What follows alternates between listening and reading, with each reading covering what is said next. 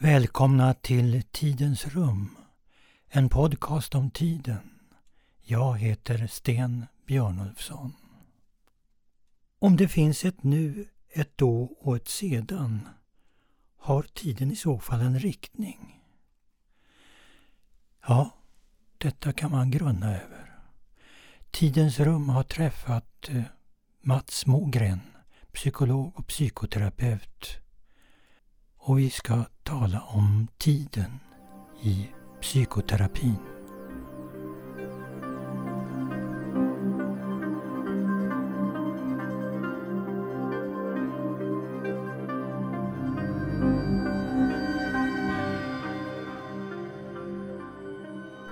Hela min livserfarenhet är med i varje ögonblick när jag eh, förhåller mig till den process som, som eh, kallas tid. Så nästan lite ja, ja, jag skulle kunna säga cirkulär snarare än eh, linjär.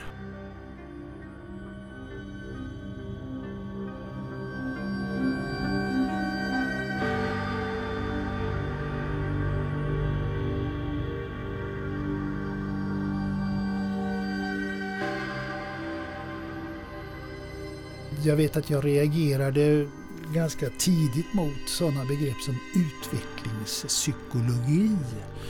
Eh, vilket jag inte var så förtjust i som begrepp eftersom det satt upp en norm för hur utvecklingen skulle se ut. Medan jag tänker mig eh, växandet som människa på ett annat sätt. Att det liksom eh, rader av eh, olika händelser som konstituerar en, eh, en upplevelse som alltid är med och som eh, ut, ligger där som en eh, föreställning om, om världen men samtidigt också förändras och, och, och eh, med tiden genom erfarenheterna. Du säger cirkulär tid. Ja. Hur tänker du då? Jag, jag tänker på, på, på, det sättet liksom att eh, därför att med den linjära tiden så, som upprättar det som har varit nu och framtiden eh, så är det ju kan jag tycka ibland en risk med att, att, eh, att eh, en tid är passerad. Och sen inte mer med det, men i, den, i, i, det, i det så som jag tänker med den cirkulära tiden så är allt närvarande alltid i varje nytt nu-ögonblick.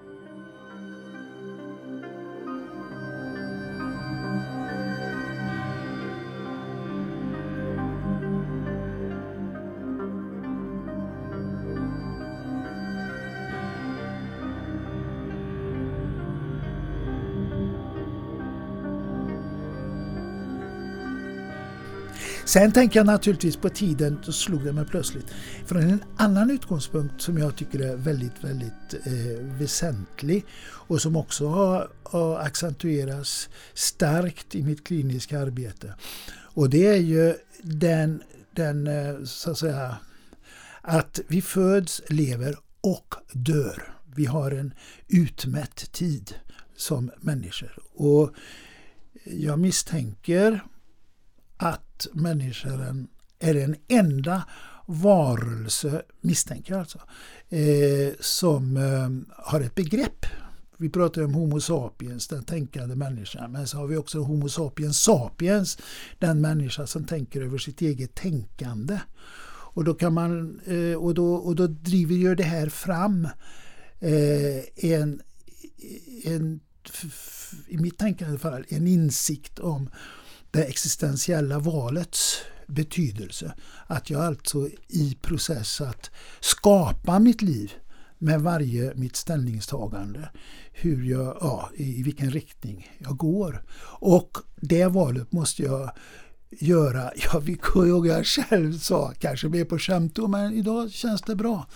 Att i 18-årsåldern att, att min ambition är att göra mitt liv till ett konstverk. Det vill säga så att, säga att jag ska kunna se mig själv i spegeln i slutet av livet och säga ja, alla misstag, allt får vara med, men det är bara det att jag har valt mina olika ställningstaganden, mina olika eh, riktningar. Så att säga. Det har varit väldigt viktigt. Så det är en aspekt som är synnerligen viktig. Mm. För jag vill gärna se mig som existentialist i den bemärkelsen. Men när du sa då att eh, du var inriktad på eh, människan, födelse, liv och död. Det är på ett sätt också ett, ett linjärt tänkande. Det är ett linjärt tänkande.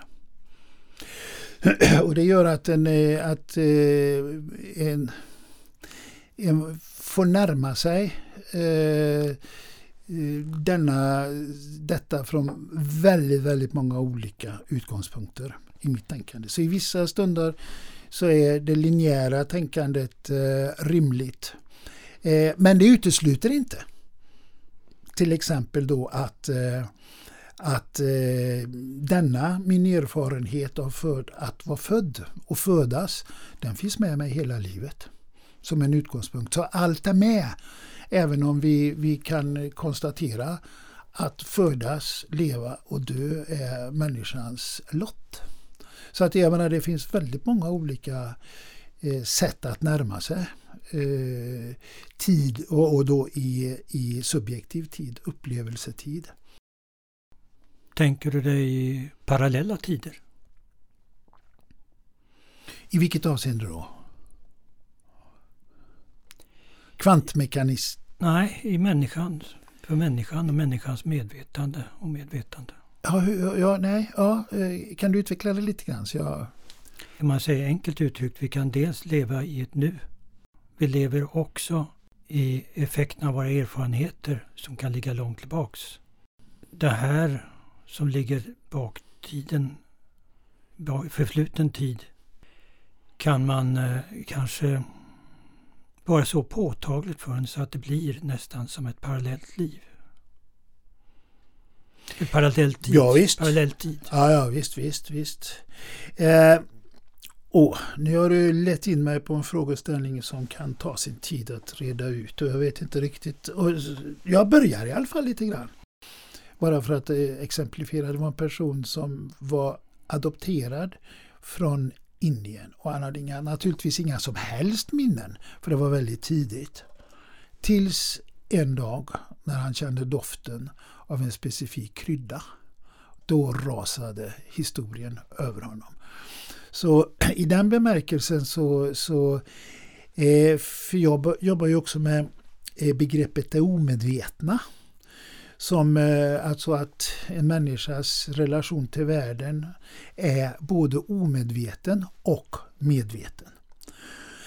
Och det omedvetna, det, är, det, det, vår, vår, det kallas i psykoanalytiskt tänkande för primärprocess. Och det innebär att den första processen, som är huvudsakligen är, är baserad i fantasier, som sen kommer allt mer eh, ersättas av eh, vår kulturs definition av eh, eh verkligheten som då är sekundärprocess. Och i vår, i vår värld är den aristoteliska världsbilden som uh, utgör det vi får lära oss. Aristotelisk logik och definitioner. Till exempel definition av tid.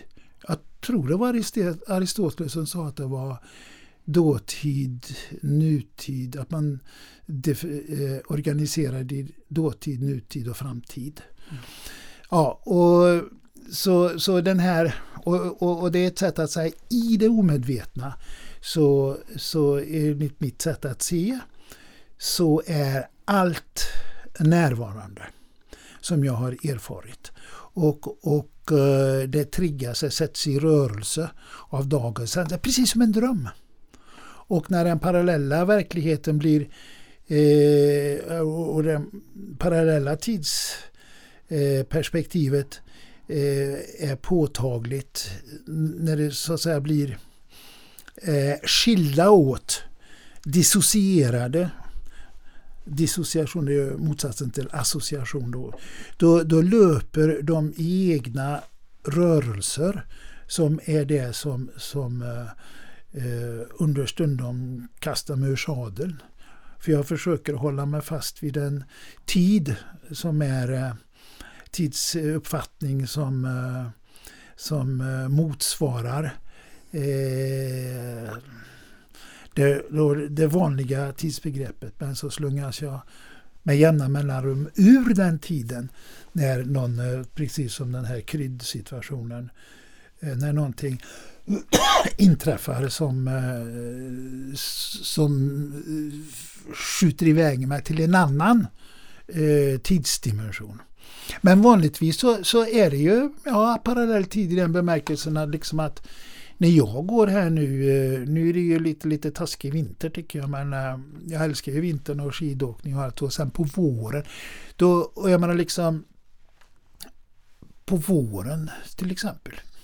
Och så plötsligt så är när jag bara går ut och känner vår, eh, vårkänslor eh, så, så är det inte bara den här våren som är närvarande utan det är mina livs vårar. Jag kan tänka på, då fick en ofta när jag växte upp nya sommarskor och så vidare. Jag kan se ett par sådana skor framför mig som jag fick en gång faktiskt. Så att på, i den bemärkelsen så lever jag i, ja, vi, enligt min uppfattning, alltid i eh, en rad olika situationer. Så att nuet konstitueras av både alla historiska situationer och även drömmar om eh, framtiden. Fast vi manifesterar allt i nuet.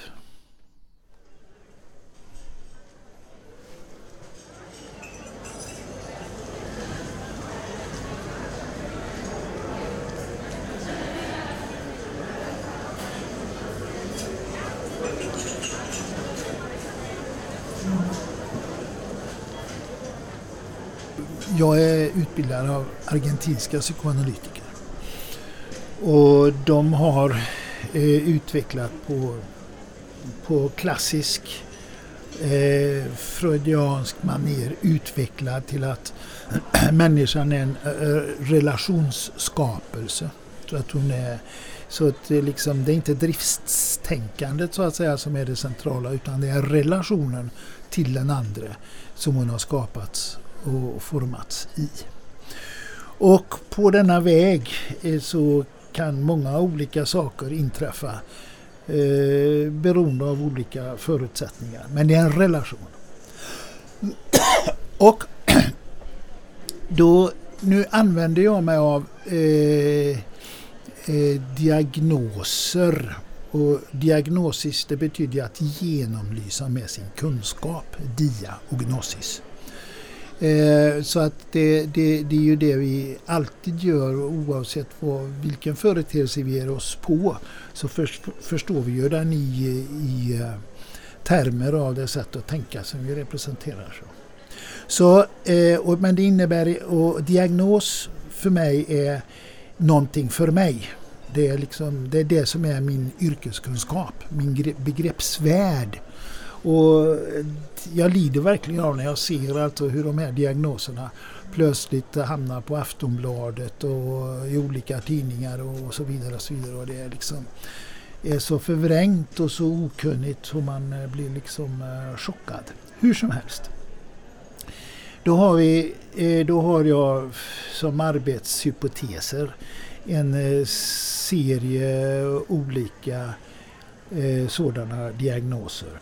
Den första liksom, eh, som jag kommer att tänka på eh, som är och detta är diagnos, detta är också samtidigt hur organiseras själen, hur organiseras psyket?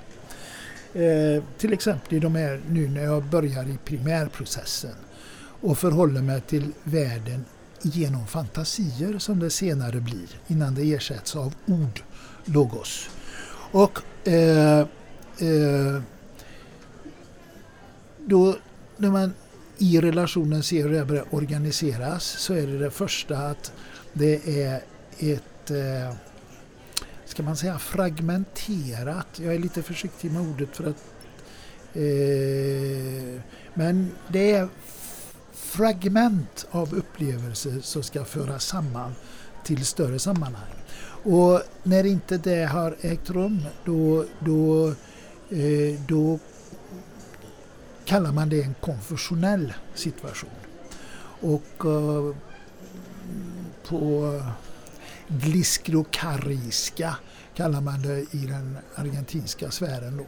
Men det betyder bara liksom att det är en epileptoid personlighet, det vill säga att det är en person som har väldigt svårt att upprätthålla sig själv utan är knuten till en annan person via delar av sig själv, inte som ett helt jag skilt ifrån den andra.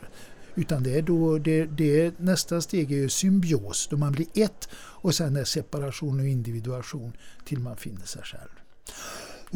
Och I relation till varje sån här, ska vi kalla det då, eh, position, eh, så, så är det knutet tidsuppfattningar. Och i den här konfessionella situationen så eh, är, är, är det eh, alltså det är en förvirrad situation kan man säga. Man är förvirrad i tid och rum. Man kan inte organisera sig eh, i tidsaspekten. Och det är ju naturligtvis eh, väldigt, väldigt besvärande. Därför att det ger inte den kontinuitet i upplevelsen ur vilken man lär. För att i, i mitt perspektiv säger man att man, eh, man utvecklas då eh, och förändras eh, via att lära av erfarenheter. Jag gör mina erfarenheter. Sen lär jag av dem, men det är ju inte boklärd utan det är liksom eh, eh en, en lärande eh, som inte är i, i sig intellektuellt men att jag, jag lär mig ungefär som en, en hund. Jag var uppe med en kompis och hans hund häromdagen och, jag, och han håller på att lära honom och det liksom och liksom plats och, och så vidare och så vidare och till slut så fattar ju hunden det. Och då har den lärt någonting men den har ju inte orden och så vidare. Ja, hur som helst. För när jag då kliniskt arbetar med den här situationen. Jag hade ett, ett exempel på en, en person som var väldigt, väldigt, väldigt svår att... Jag fattar inte vad det var. Jag fattar inte vad det var. Jättetrevlig människa, eh, jättetrevlig snubbe och, och, och, så. Så det var inte liksom, det var ingenting som märktes. Och jag förstod inte hur är hans inre värld organiserad? Och då eh, hade jag, har jag som en liten egenhet på grund av olika sätt att jag börjar inte exakt mina sessioner. Utan jag började fem över. Och den här personen kom månad efter månad och han, han visste inte. Och så plötsligt sa han eh, När är det vi börjar egentligen? Uh, ja, det är fem över. Jaha.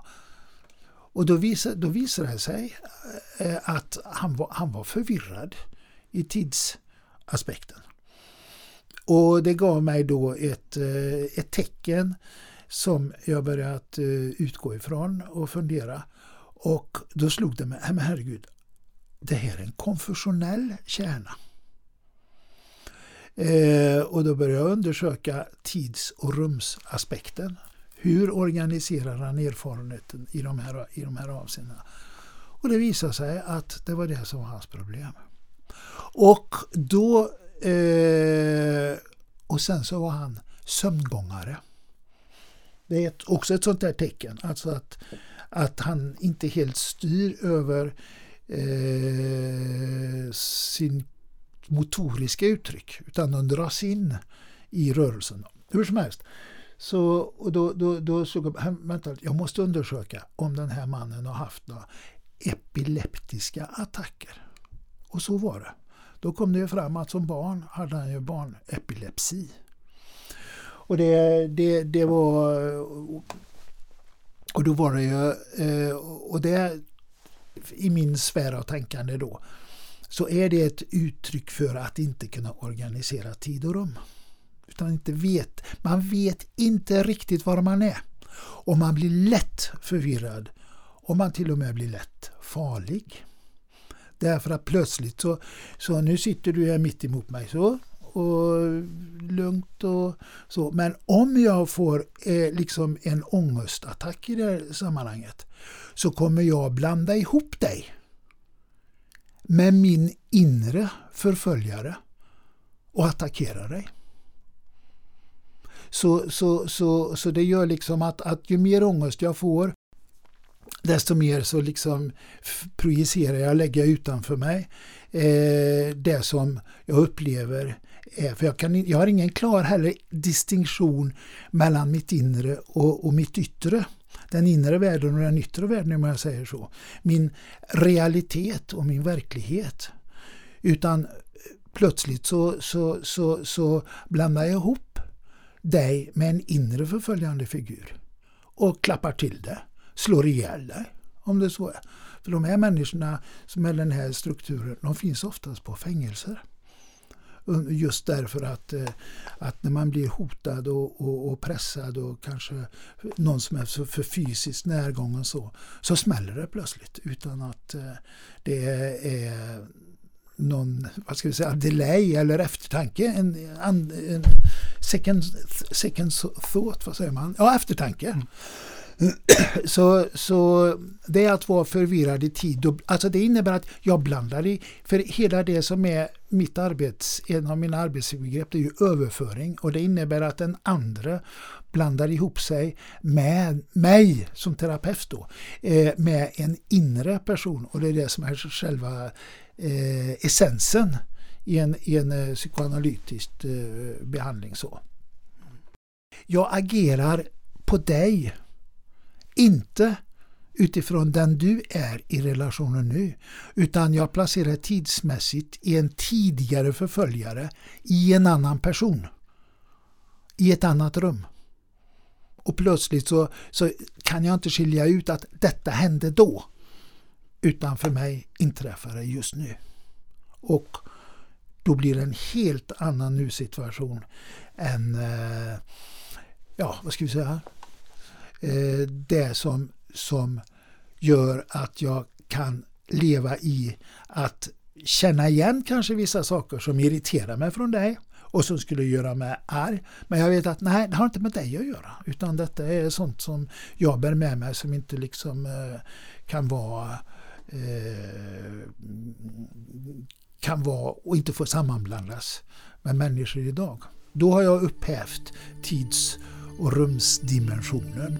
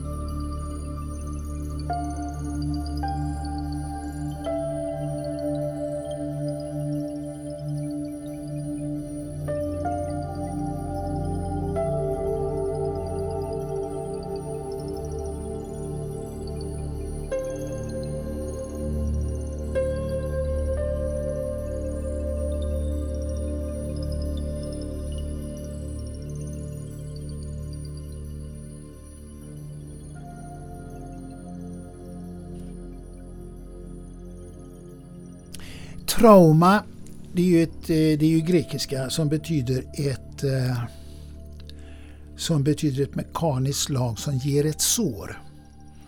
Men det är inte bara så att såret, ja, men låt mig säga att jag är en världsberömd pianist. Och så går jag och, och, och, och, av en olika, när jag ska såga i skogen, sågar av med fingrarna. Då är traumats fullbordan genom den psykiska komponenten som kommer till. För människan är eh, kropp och psyke och en social varelse. Så, så att allt kommer in. Och då fullbordas traumat och då leder det, om jag, om jag har liksom då förlorat fingrarna, leder det till en sorgeprocess som är utgångspunkten för en nyorientering i världen utan fingrar. Och det tar sin tid. Om jag så att säga eh, struntar i allt det här och bara liksom försöker att bita ihop och, och gå vidare. Så det är klart att när jag ska ge nästa konsert så upptäcker jag att det är så.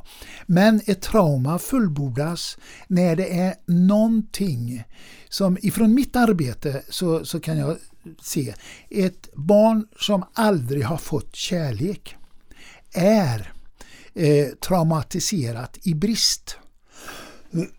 Men har lärt sig att leva med det som en, eh, som en eh, självklarhet. Så är världen. Och så möter jag till exempel mig som terapeut som utvecklar agape-kärlek, det vill säga kärlek till den andra ut, som, och utan att det kräver någonting i motprestation. Eh, och och eh, ungefär som eh, moderns till barnet, Guds till människan som man säger. En kärlek som icke söker sitt. Och när jag sitter där med personen så får, och är intresserad och ja, ger betydelse åt hans upplevelser och så vidare, så blir detta en kärleksrelation i den bemärkelsen. Det knyter oss samman. Och då är han i kontakt med någonting som han aldrig har känt. Och då fullbordas traumat. Då fullbordas traumat. Så vad jag får se framför mig, det, det kan vara ett, ett sammanbrott.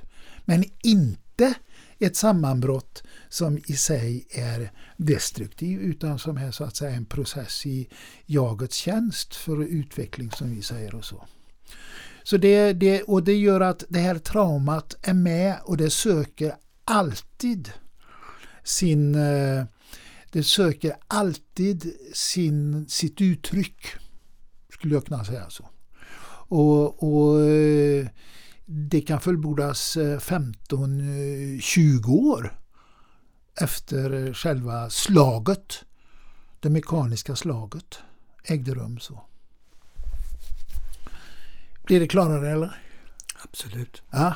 Mm, väldigt intressant. Och då går jag, alltså då, och jag går ju med många sådana här eh, trauman. Och det, alltså drömmen eh, är ju ett väldigt bra exempel på, på detta.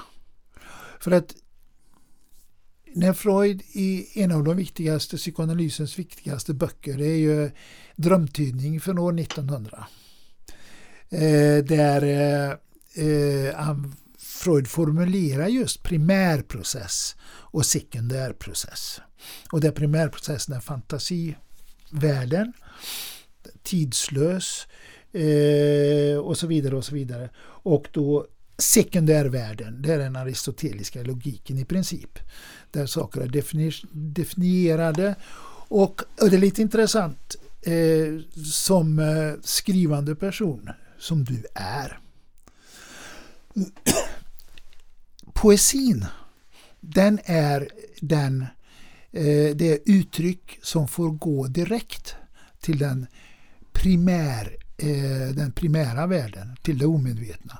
Medan epiken den kräver sin grammatik och den kräver former för berättandet som gör att det är väldigt svårt. Jag menar, i, i poesin kan du nyskapa ord, du kan säga märkunderlig företeelse och så vidare. och Så vidare.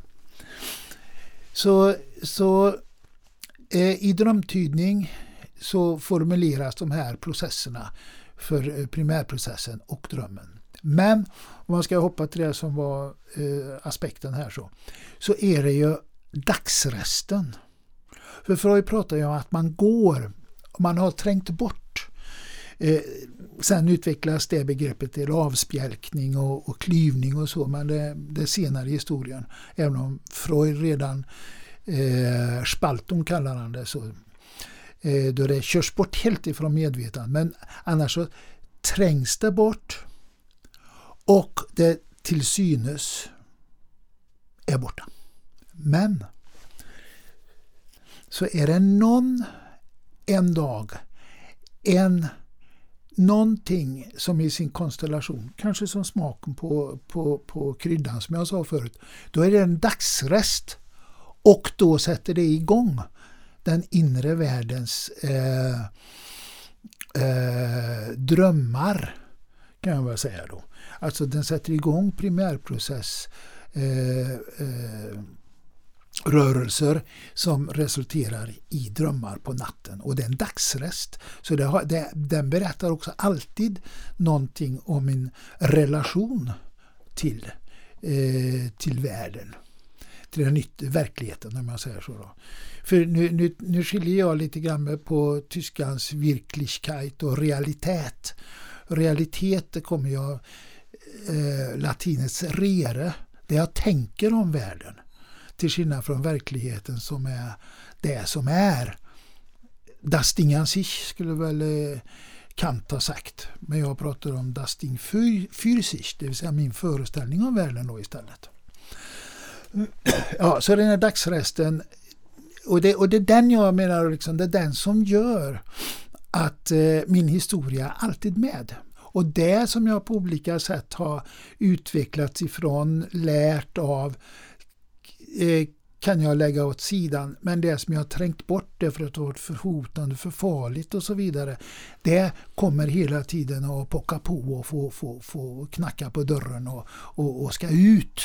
Och det är det som då liksom materialiserar sig i drömmen. Som till exempel i det du då i ditt hörspel tar upp, det är ju Ludmilla där kommer och jag föreställer mig från typ eh, Balkan eller någonting sånt där. Eh, och eh, hur varje natt så spelas det här mardrömsscenariot upp, det här traumatiska, som inte kan, som är så starkt och förödande kraftfullt så att hon kan inte smälta det och göra det till en erfarenhet. Det tar massor med år. Och jag menar, om jag, så att säga, och så får man inte hjälp och det är det som jag, om vi tittar i nutid nu som är så lite, lite skrämmande faktiskt för alla de här människor som har kommit hit och som är så krigsskadade. Och det är inte bra för dem och det är inte bra för oss, det är inte bra för någon.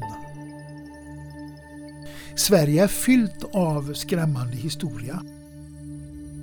Eh, väldigt många har ju berättat hur de inte ville störa svenskarna med, och lite skamfyllt, att ha blivit behandlad så som man gjorde i koncentrationsläger och så. Så man sa aldrig något.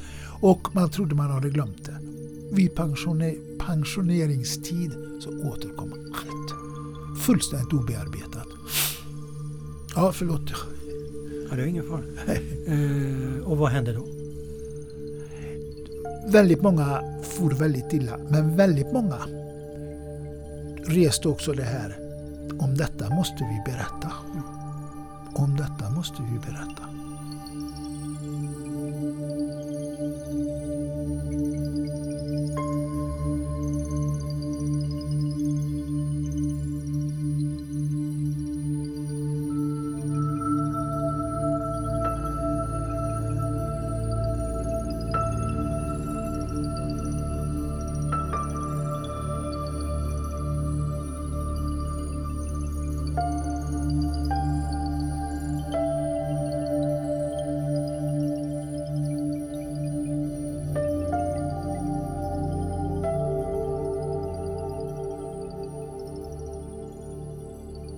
Då är nästa, det är schizofreni.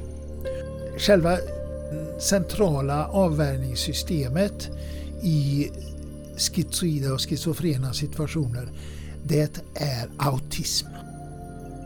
Jag är fullt, eh, ska jag säga, tillfredsställd i mig själv. Jag behöver ingen annan. Där paralyserar man tiden. Där organiserar man inte tiden i eh, historia, nu och framtid. Eller dåtid, nu och framtid. Utan man paralyserar tiden på ett sätt som gör att detta grundtrauma det pågår hela tiden. Så du kan inte ens förvisa det till historiens skräphög eller en historisk, utan det pågår precis hela tiden i nuet om det är någon som var väldigt, väldigt farlig för mig som barn, inte så att jag kanske rent av kan urskilja, men som skapade en, en stämning som var hotfull och farlig och förödande på, på alla vis, så kommer det att bäras vidare som om den stämningen är den eh, allenarådande stämning i alla situationer. Jag var jag än befinner mig, farligt och så vidare. Så jag lär inte av erfarenhet och, och, och skiljer ut att ah, men det var inte så farligt, den människan var inte så farligt utan jag utgår eh, ifrån och det är ett sätt att säga att jag paralyserar tiden. Jag lever i den traumatiska, om vi använder trauma för att beskriva det, i den traumatiska situationen hela tiden. Det finns ett begrepp, det är seriatim function.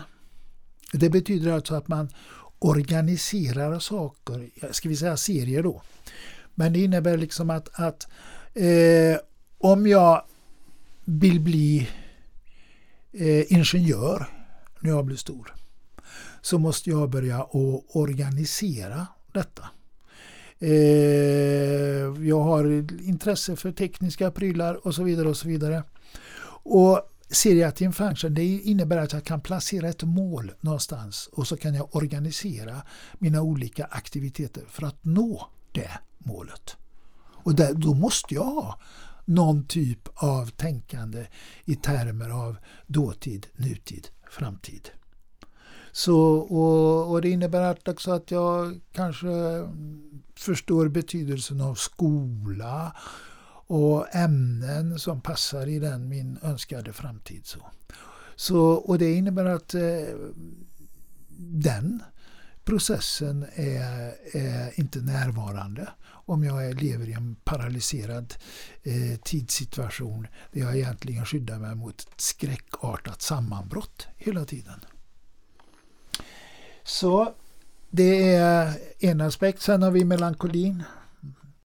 Och melankolin definierar jag från argentinska tänkandet som att bära en inre förföljare från eh, min tidigaste, eh, mina tidigaste relationer. Och Det innebär att den här förföljaren kommer att placeras i olika sammanhang. Placeras den i kroppen, då är det hypokondri. Placeras den i eh, eh, själsligt så är det melankoli eller mani. Och placeras den i det sociala eh, fältet, då är det paranoia. Och det är ju ganska bra begrepp paranoia. Ja, bra bra, men det, paranos det betyder ju bortom förnuftet. Det innebär alltså att du är inte tillgänglig för sekundärprocessens eh, eh, tal om eh, det finns ingen anledning att vara rädd och så vidare. För du agerar bortom förnuftet. Där så att säga dina fantasier eh, innehar herraväldet som gör att du kan inte se att det är en missuppfattning eh, placerad i, i, i, i, fantasiprojektioner utan du tillskriver den andra att vara förföljande oavsett vad han gör. ja, ja, ja, ja, visst. Försök att vara lite vänlig du. Jag förstår nog vad du är ute efter och egentligen vill.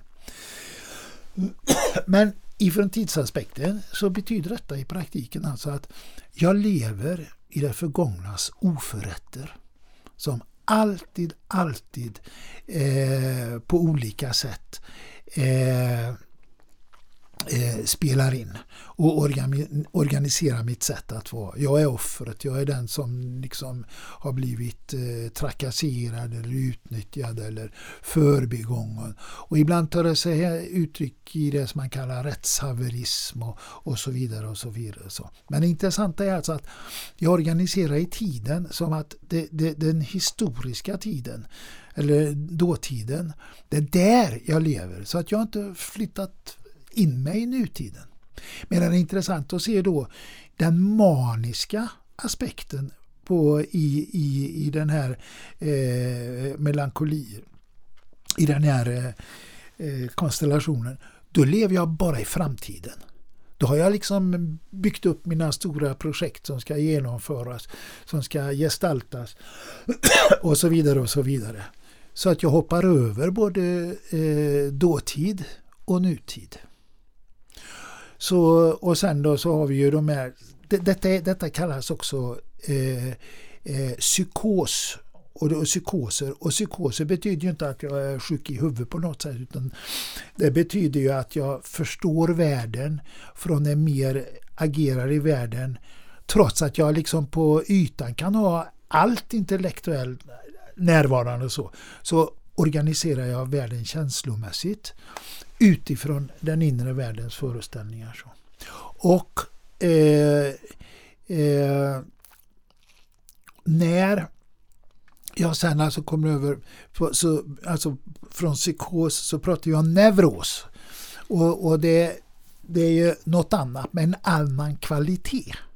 Och, där, och det är sånt som man pratar om hysteri, fobi och, och, och, och liknande. Då lever man också, då lever man oftast i historia, dåtid, nutid och framtid. Alltså att jag kan lära av eh, dåtidens eh, erfarenheter som reglerar mitt sätt att leva i nuet för att organisera i framtiden. Organisera framtiden.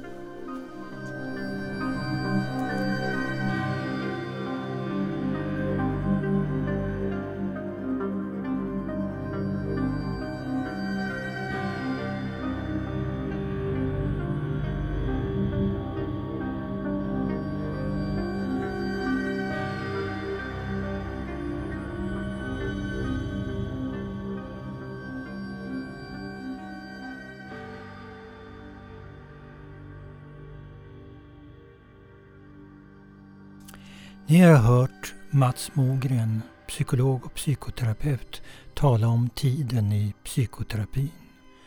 Ett program i Tidens rum, en podcast om tiden.